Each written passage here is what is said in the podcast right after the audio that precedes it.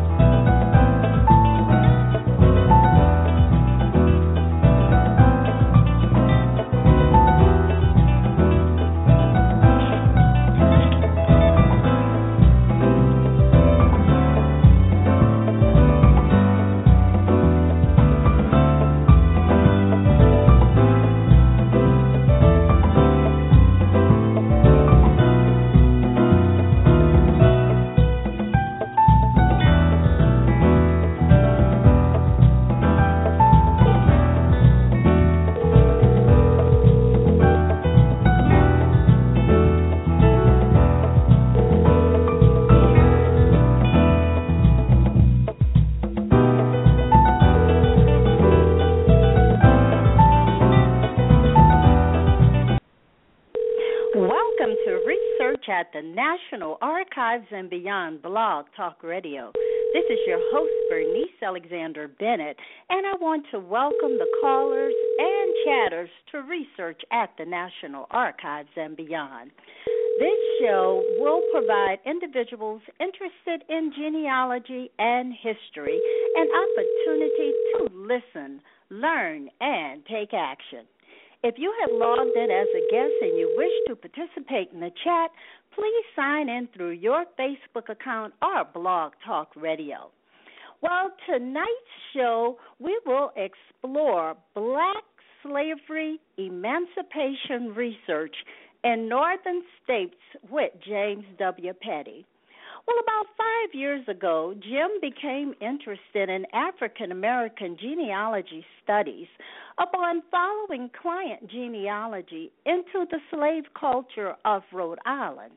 Upon learning about the concept of slavery in all states in America and the eventual gradual emancipation of slaves in each of the northern states, he realized that a product of the emancipation movement was the creation of slave birth records from as early as 1777 and continuing until national emancipation in 1865.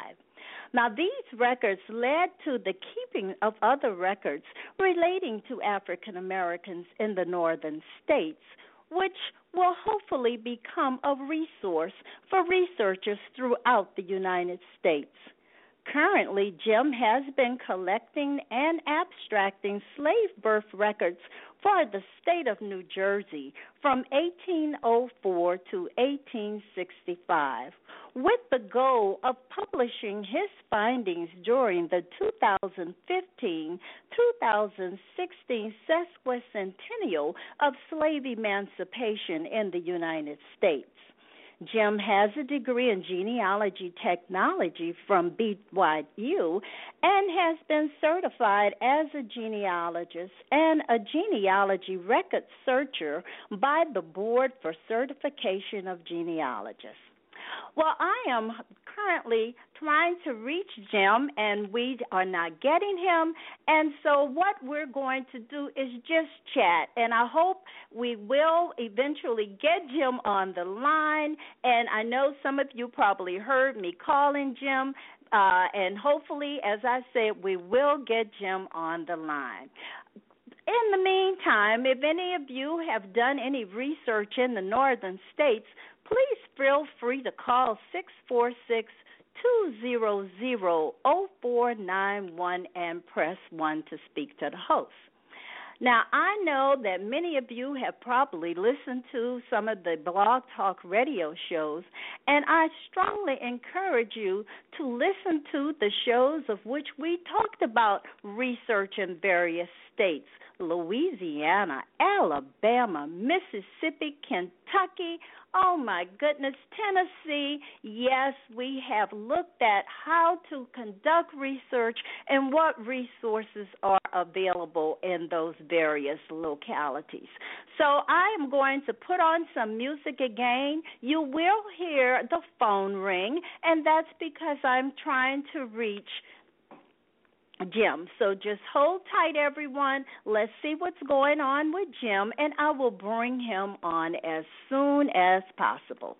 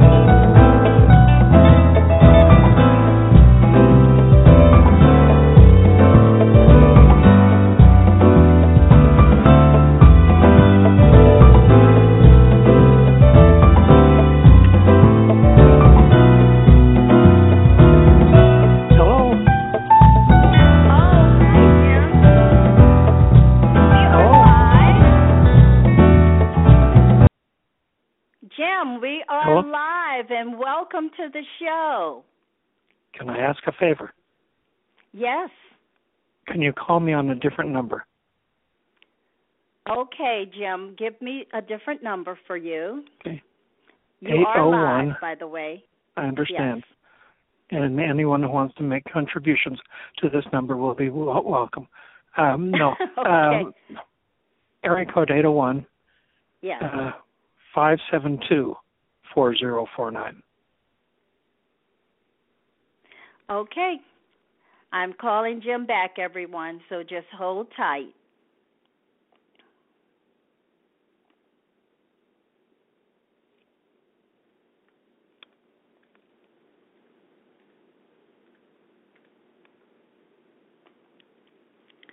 Okay, thank you so much for your patience, everyone. I'm getting Jim on the line. Hello. Hello, Jim, and welcome to the show. Well, we have a full house, and everyone is very interested in learning about your research. So from your research, you have identified four categories of records that provide genealogical data on enslaved people in northern states before the Civil War.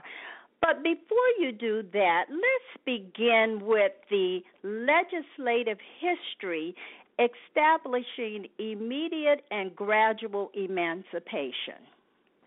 Okay, the thing that people need to remember when they're doing research is that whenever records are created, there is a process that goes beforehand. And with slave emancipation and anything tending to slavery, prior to 1865, had to be legislated in order for slaves to have any rights or privileges whatsoever. And so it's important for people to go in and say, okay, I have ancestors that I think grew up in New York, therefore, what records existed for slaves in New York? And they get in and they find out, they look at they go into the legislation of laws in New York State and find out what the situation with slavery was.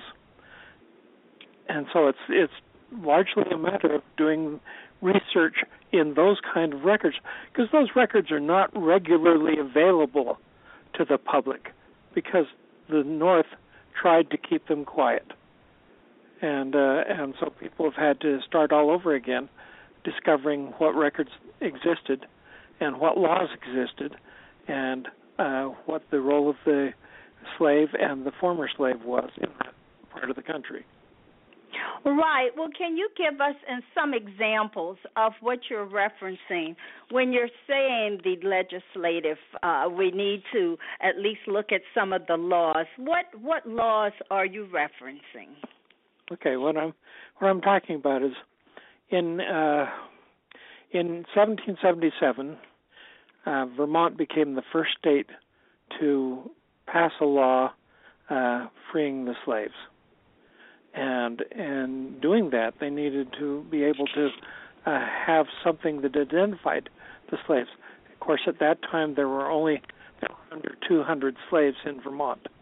And it became a matter of going in to the overseers of the poor or the vital records offices of the counties, or in that case, in Vermont, it was in the town records, and find out who the newly freed slaves were, because they had to have papers that showed that they were freed, and they had to go into the courts and say, okay, I need a registration paper, I need an identity paper. And so starting in Vermont, you had those kind of records being created, and then they were created in Massachusetts starting in 1780, and in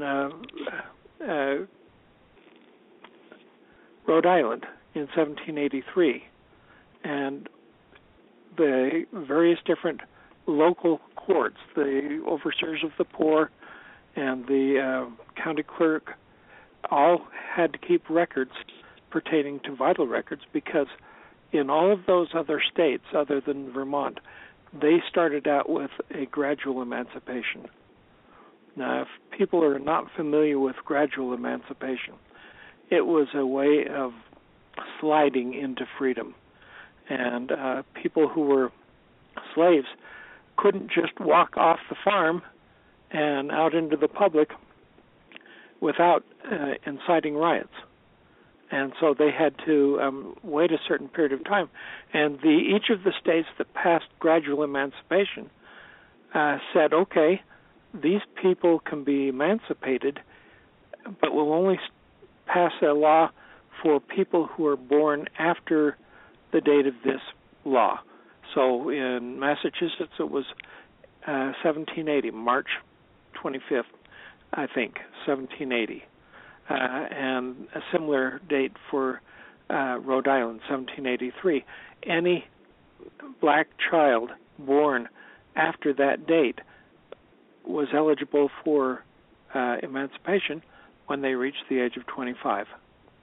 And between then and 25, they remained as servants to their masters. They received their maintenance, their care, and the promise of freedom until it reached the time when they were legally viable.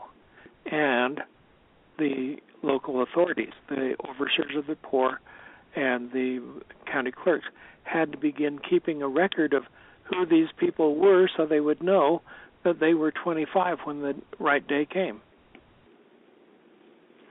Right. And so as you have been exploring the records, please kind of give us an idea of exactly the categories of records that you uncovered, and help us understand where we can find those records. Okay. The challenge is that these type of records were not considered, well, they were hidden. They were kept apart from the regular records of the county, and people had to go into the basements, had to go into the archives to find records listed under a variety of names. In New Jersey, for instance, I have on my desk here, I have the records for the Count Morris in New Jersey from 1804, and they were recorded by the overseer of the poor for the county in Morristown, for the county of Morris, and they were recorded simply in books that were referred to as the birth of slave children, or the birth of black children. And that's how people would have to go in looking for them, is to see what they can find. And I can tell you right now, every county in New Jersey had records. I've been able to identify records for every county that existed beyond 1804. And so... oh, that's wonderful. Yeah, and we're talking not just one or two records. I think in 1800, New Jersey had, on their census records, had approximately 11,000 slaves registered. Of course, they were just listed on censuses as marks for numbers within a county. So many black slaves within the county. No names, no ages or anything. Just the fact that they were there. But as those families began having children, as those individual slaves began having children, whether by their white master or by other slaves on the properties that they were on, then they had to begin registering them with the county. Here's an example. Here is a record from 1812.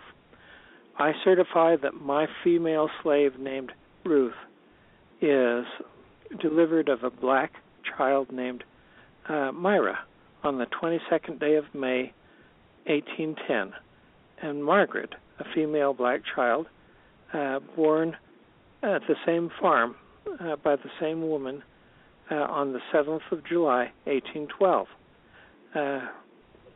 both at my house in Chatham Township, and it's signed by Sarah Cook, the widow of Phoebus Cook, deceased.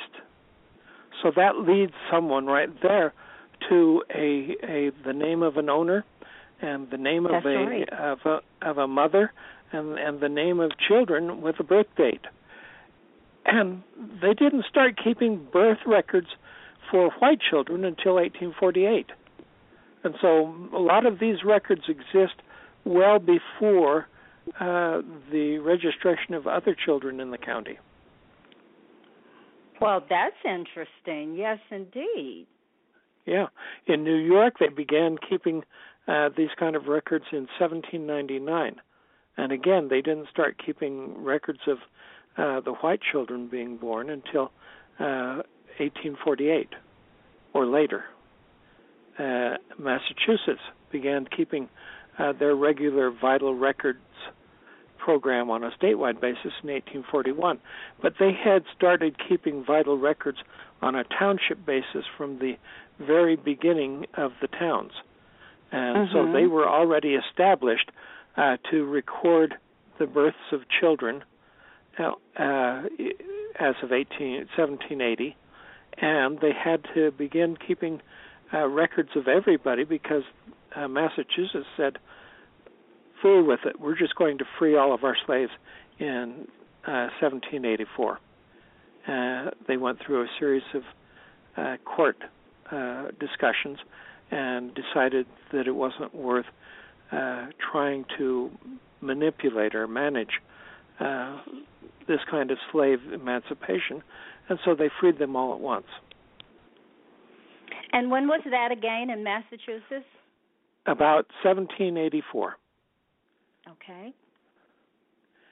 And keep in mind that Maine was also part of Massachusetts up until 1820. And in 1820 they had the amendment to approve Maine as a free state. So you had a whole variety of things. Yeah, go ahead. You had a whole variety of different legislations going on. Pennsylvania began keeping began gradual emancipation in 1780, but they got kind of messed up in the way that they were conducting their emancipation affairs, because some of the public at that point, and they had upwards of 7,000 or 8,000 slaves in Pennsylvania in 1780, but the legislation said, okay, let's create something different. We want to be known as a free state, so we'll pass legislation that says that if an owner will come in and declare his slaves as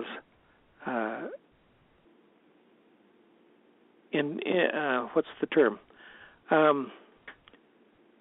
They're going. I can't think of the word right now. They're going to be apprenticed.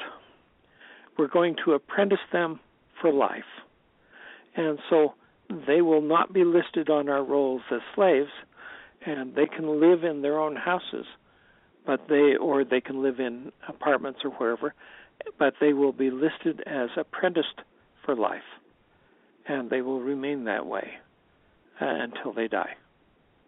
And so, but what made that different other than changing the word? That's all it was changing the word. And so they were practicing it, and there were societies, the Society for the Emancipation of Slaves in Philadelphia held meetings and held courts, so to speak, that people could come in and declare their slaves to be apprenticed or indentured.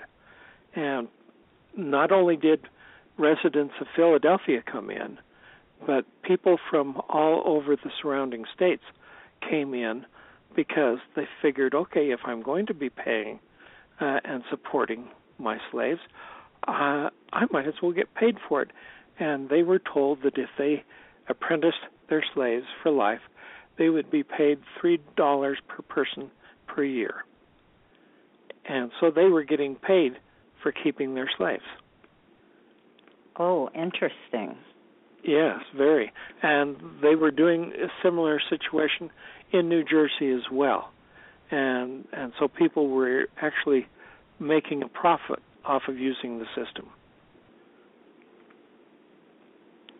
Well, you know, what you're saying, though, is so important to understand just history and the legislation, just to figure out what's going on here. And the apprenticeship, as you said, they changed the name, but then they were paid to keep their slaves. Yes, they became independent owners of servants. And so they had servants, and they got paid for it, and they didn't have to lose their services. Now, keep in mind, with gradual emancipation, everyone who owned slaves could keep the slaves that were born prior to the date of the gradual emancipation law. And in effect, they were supposed to remain as slaves until they died. And that could have been clear up into the late 1800s. So, you know, this was just a process by which people were starting to learn to change society. When we look at the way laws are made, laws are created by the people who are the principal residents of an area. Mm-hmm. They're not created by the slaves. They're not created by the immigrants coming into the country. They're created by the principal population to protect them. And if you can get a spokesman who can say, oh, we have people here who need to have laws to protect them, and they could start the process of legislating these new laws. But you had to find someone who was willing to do that sort of thing for a group of people that were poor or were suffering from injustices. So I look at legislation. I'm going, okay, keep in mind, everyone who was Catholic that came into America in the 1600s were here illegally. Everyone who was Baptist that came into America prior to 1700 were thrown into jails and prisons because it was an illegal religion. And they had to begin passing laws in Virginia and in Maryland and in various different states that allowed them to practice their religion without being persecuted. And so we look for those legislations to find out what records might have been created in connection with those situations. Right. But what would happen if, through gradual emancipation, let's say in Pennsylvania, that an owner made a decision they did not want to become an independent owner of slaves? What would happen to the slave? Well, what they would do if they didn't want to maintain a slave, then they could manumit them. They could free them on their own. Prior to 1780, to manumit a slave could cost upwards of $200 or 200 pounds because the overseers of the poor had to have funds to be able to help support these people that were put out on the streets. And so they passed laws making the slaves available to manumission without the expense, and a lot of slave owners began freeing their slaves on a wholesale basis because they knew they were going to have to be paying for them somewhere along the line, and they were going to lose the right to own them.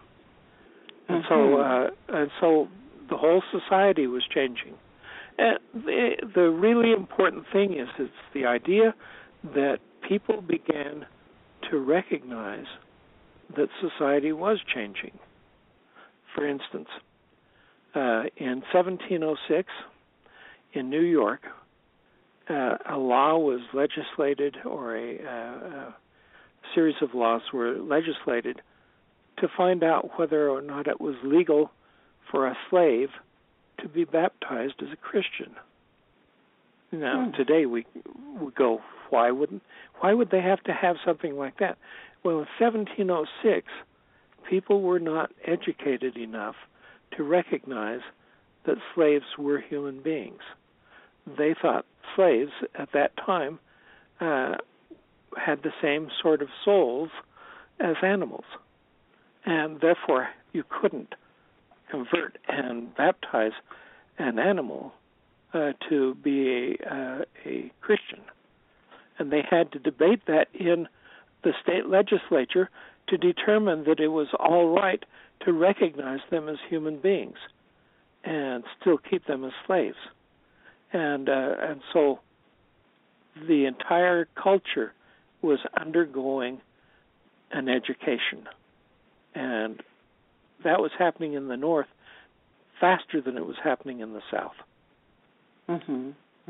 But we look at it and say, okay, in the South, we kind of wish it could have happened the same way it happened in the North, because records were created in the South. The slaves were freed right out of hand, and records weren't created saying that Joe here was a slave of this person, or Mary was a slave of this person, and she was this particular age. And so we look at it and go, oh, if only they could have kept records in the South like they were doing in the North. Right, yes, yes. And, you know, you're pointing out, though, that the records that were created are very rich records for individuals to find their ancestors. Now, you brought up, you mentioned to us the birth records, but what other kind of records? Because I know you identified four different types of records, and so what other records in addition to the birth records were you able to identify? Well, there were the manumission records, and there were probate records. Now, I mentioned probate records because during the 1800s, a lot of the slave owners recognized that these people were people, and they wanted to be able to take care of them in some way so that there would be a way to care for the people. They came to appreciate the slaves that they had, but they knew that they, after their death, they wouldn't be able to control what happened to these individuals. And so a lot of people ruled in their probate records that various slaves would be freed, and in the southern states, in order to free them, they oftentimes had to set up housing or set up places that they could move to. Thomas Jefferson, when he passed away, set up housing or set up property in Ohio that all of his slaves could move to, and they received papers showing that they were freed. If a person didn't have papers, if they didn't have government identity papers, even in the northern states, in Ohio and Pennsylvania, New York, they could be captured and sold, as we term it, they were sold downriver. They were sold down the Mississippi to be slaves again in the South. And so it was necessary to have these kind of identity papers created. And so you have to look in county clerk records, in county minutes, to try and find records of those individuals. Many slave owners had slaves that went with them when they went to do business, and they would travel into slave states with their slaves in tow to handle their goods and to manage their affairs, but they had to have papers for them so that the slaves couldn't simply be arrested and resold into slavery again. Right, and of course I had guests on my show, Solomon Northup, the family of Solomon Northup, well, where we know his story very well, where he was a free man and was sold south. And so Clearly, I'm thinking that if he had had papers, would that have happened, or they sometimes ignored the papers and took them anyway? That may have been possible. Keep in mind, we're dealing with a society that was still very biased against African Americans. They hadn't learned, they hadn't changed their thinking yet. Frederick Douglass, when he first escaped slavery, went north using the identification papers of a black sailor. And took those papers with him to show that he was freed, and he had to go through a whole series of different identification papers in order until he had his own identification papers. And so those are things that you have to keep looking for. I was mentioning manumissions and probate records. I just pulled out a copy of a will here that illustrates. This was the will of a man named William McRae of Marion County, Missouri, Hannibal, Missouri. Missouri was a slave state, but just across the river from there, in Illinois, it was a free state.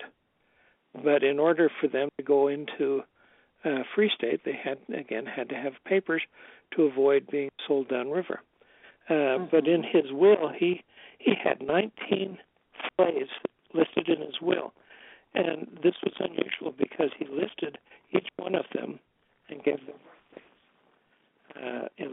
Elizabeth Delpha, who was born March 22nd, 1809. Sarah, who was born in June, 1811. Althea, who was born in September, 1814. And for all 19 of his slaves, named and given birth dates. What a wonderful record this is. and you might find that in other people's records. And he did it because the laws were changing, both in Illinois and in Missouri and in other areas. And so he wanted to make sure that his slaves had records. Yes, I mean, that's just a wonderful record that you have just shared with us also.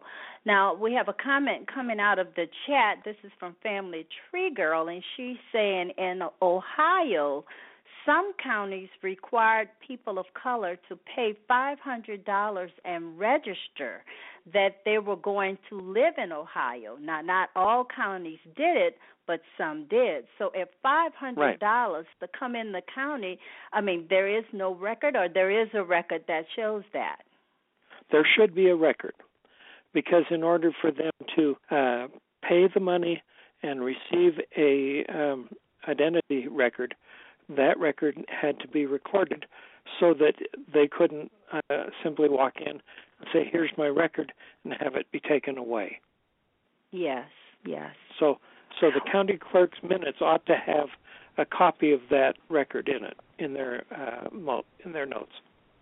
Their notes, right. Well, we're going to take a quick break and come back so that we can continue to talk about the records in the North. And so I hope that those of you who would like to call in, and if you have a specific question or you would like to make a comment after the break, please call 646-200-0491 and press 1. So we're going to take a quick break and come back on and continue this discussion.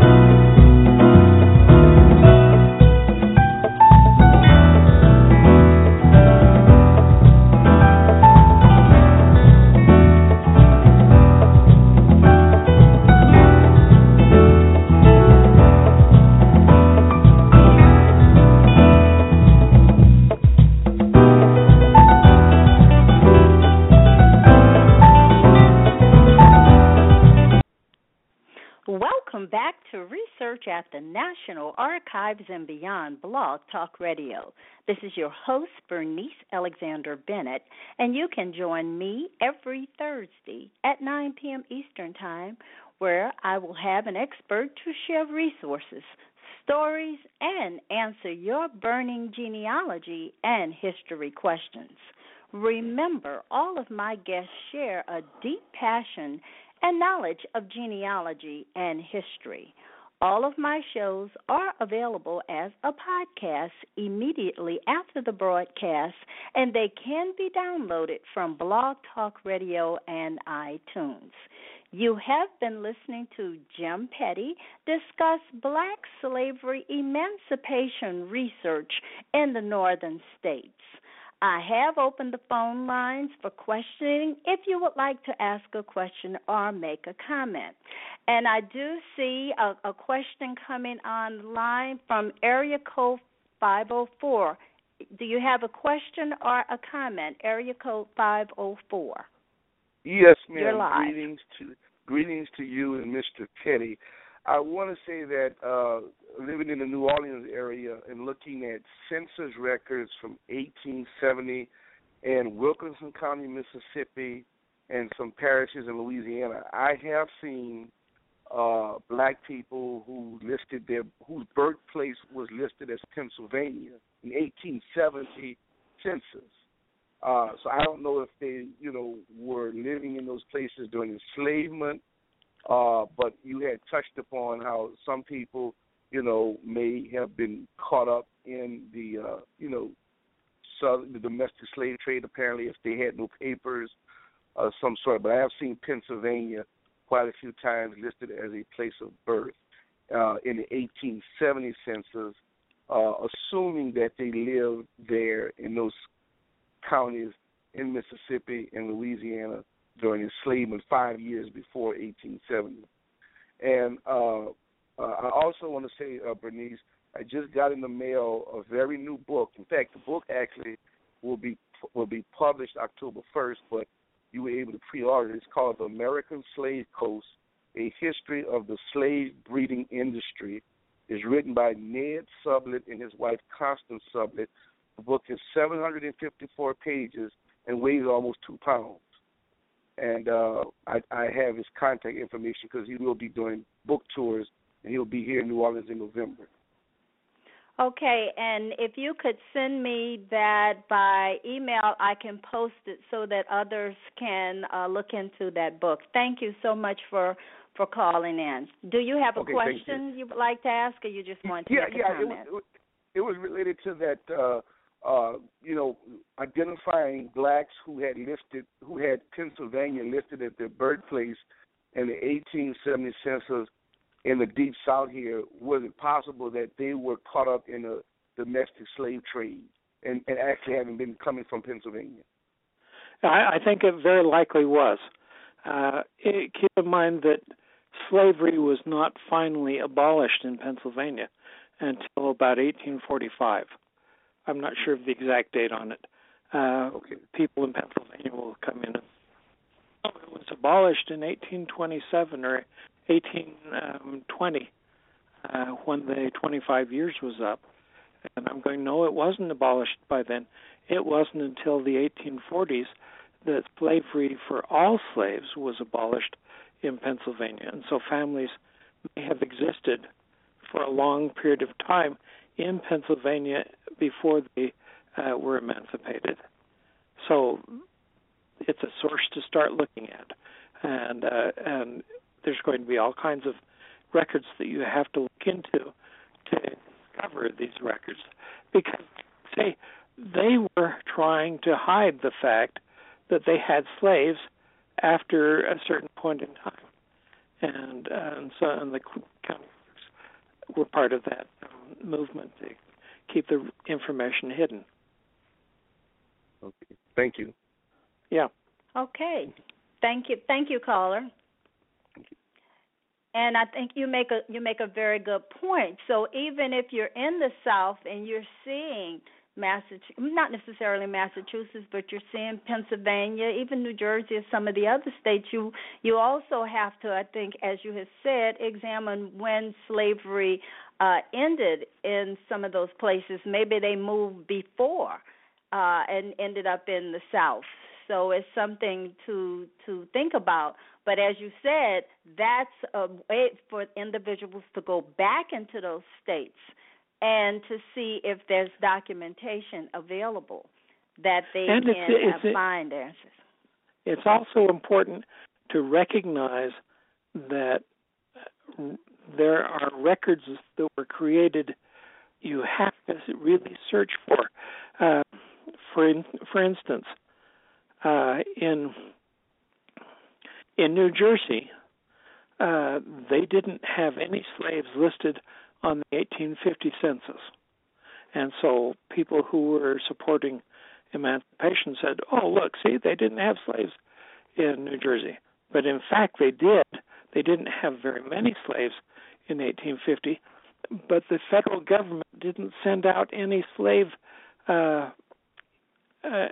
papers from the Census Bureau because there were so few slaves, and they didn't want to go to the expense of printing up special enumeration pages for the state of New Jersey.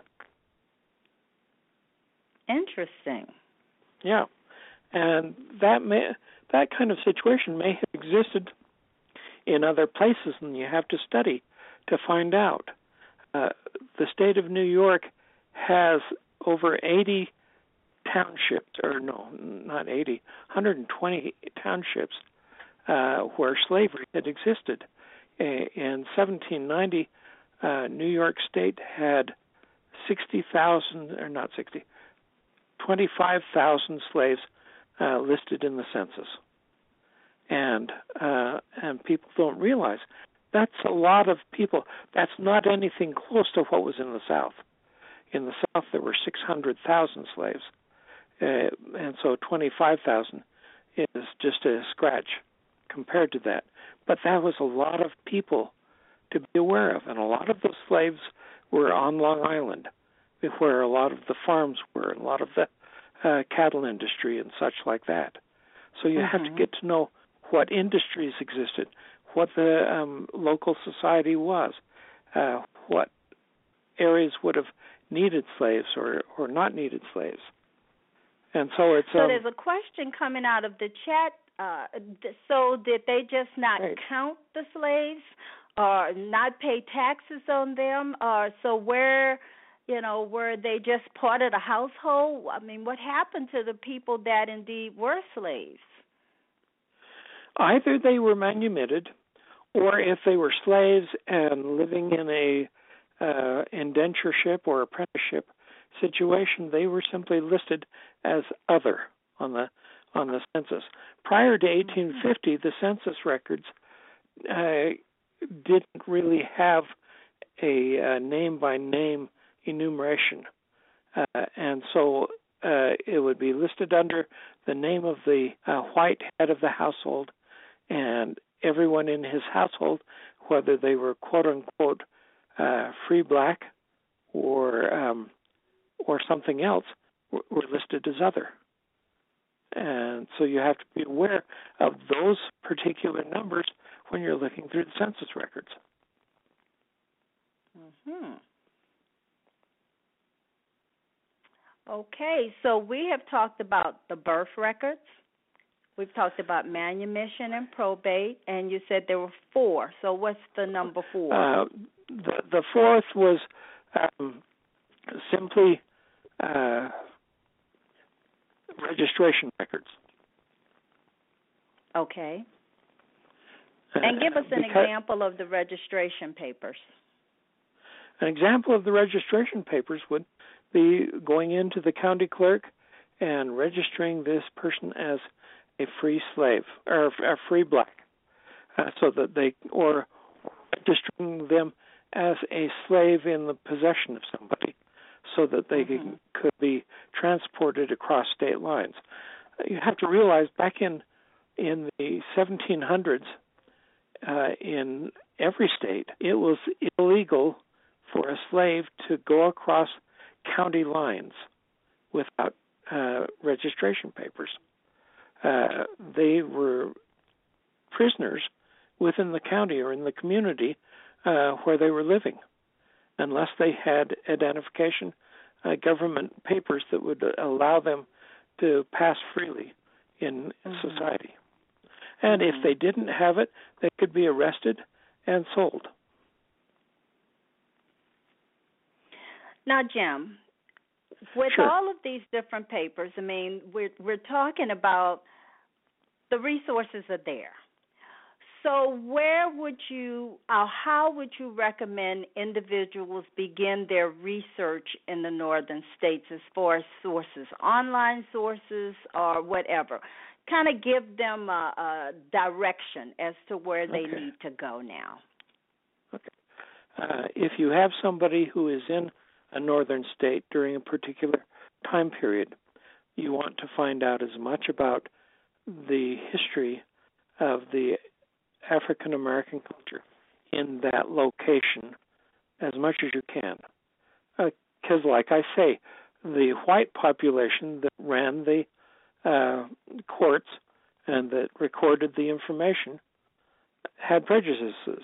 It was just built into their system at that point. They didn't know any better, and so individuals had to either forcibly get their names onto rolls, or had to work with their owners to get put onto manumission papers or into vital records, and there had to be an effort in order to create those records.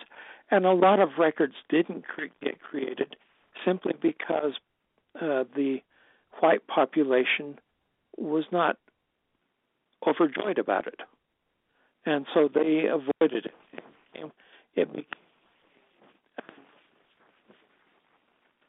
And so we have to explore and search. When I'm doing my research, trying to find the slave birth records, I didn't know New Jersey it had records. And it took 2 years of contacting county clerks and working with researchers in those areas to discover records that were available. And that's going to also be the case whether you're in Connecticut or whether you're in Pennsylvania or whether you're in Delaware or whatever state you were in that was considered a northern state. You have to explore to find what records might still exist, and for the most part, they're not going to be online. They're not going to be digitized. They're not going to even be on microfilm. Most of them are still hidden away in cupboards and boxes in some of these different archives. And so it will require some work in order to track them down. When you find records, make the most of them. I'm in the process, like you mentioned, everyone, I'm in the process of abstracting all of the records for New Jersey so that I can publish something that says, are the 10,000 children that were born between 1850 and 1865 that were still slaves. And that's going to create a resource for people to go to sometime in the future. And the same sort of thing exists for New York. There are, like I say, hundreds of towns that had records, but I would guess probably less than 10% of those town records have been and almost none of them have been put online. And so we're still in a discovering phase. Right, right. Well, I think this would be a wonderful project for someone to tackle. You're tackling this in New Jersey, but what about some of the other states where perhaps similar documents exist? I encourage every Boy Scout that has to do a project for his Eagle Award. Slave records. Well, that would be a nice Eagle Award, that's for certain. Right. The thing is, there's a comment in here that, you know, some clerks are just not knowledgeable of records of persons of color, even when you go to some of the various repositories. So just what do we do? Just start asking, show us what you have, give us the box, let us go through it. I mean, how did you determine that you would look in New Jersey and start finding these birth records? Yeah, start asking questions. Start seeing who will release information to you. Mm-hmm. It takes people who have a passion for it to get out there and say, gee, I've never checked to see if there are records in my township in Sullivan, New York. I wonder if I can find out. And if they find something, then they might be able to abstract those records and write an article for one of the local genealogy magazines and get something started to make records available. One of the things I emphasized in my article on slave emancipation records is that we're in the process of creating a whole new archives that hasn't been explored before because people weren't looking for these records. They weren't asking the right questions. Mm-hmm. That's what we need to do, is ask questions. So we need to start asking the right questions. And I just want you all to know that the article that Jim is referencing was written in December. It's in the National Genealogical Society Quarterly, Volume 4, 100, Number 4, December 2012. And so you can see that he did put in writing some of what he has been involved in to help others. And so I thought that what he had done would definitely at least stimulate those who are listening to this show to begin to ask the questions. what records are available? What can we find? I would love to see that, and just invite anyone who wants to come on the show and talk about the records you found in northern states that could help others. I think this is exactly what we need to know, we need to do, and it's just helping others find their ancestors. So, Jim, do you have any parting words before we close the show? Believe it or not, we're almost done. Oh, wow. Yes. My parting words are, don't do this research only on the basis of your ancestry. I got interested in black research, interested in professional research. I'm not black. My ancestry isn't black. I even have ancestors that are slaves. But I was knowledgeable enough about the records and doing genealogy that I recognized here is something that's crying out that can be made, help other people discover their genealogy. And so if I can do this, you can do it. Other people can do it. Just take the time to go and question and help everyone else learn about their ancestors. Well, thank you so very much.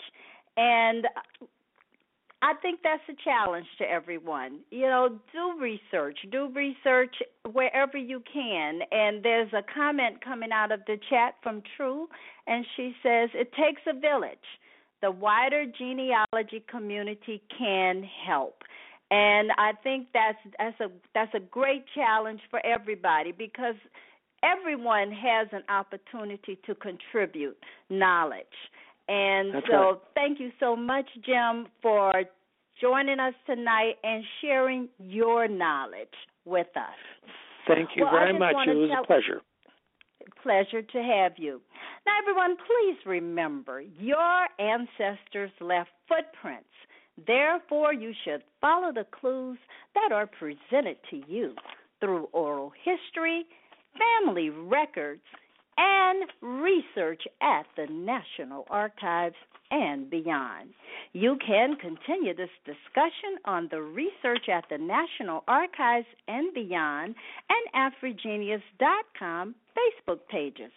Also, remember to listen to the African Roots Podcast with Angela Walton Raji on Friday.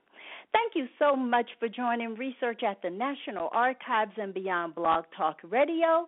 This show is sponsored by your host, Bernice, BB's Genealogy Research and Educational Services, LLC. And I look forward to you joining me next Thursday. This is your host, Bernice Alexander Bennett. Good night, everyone. Good night, Jim. Good night.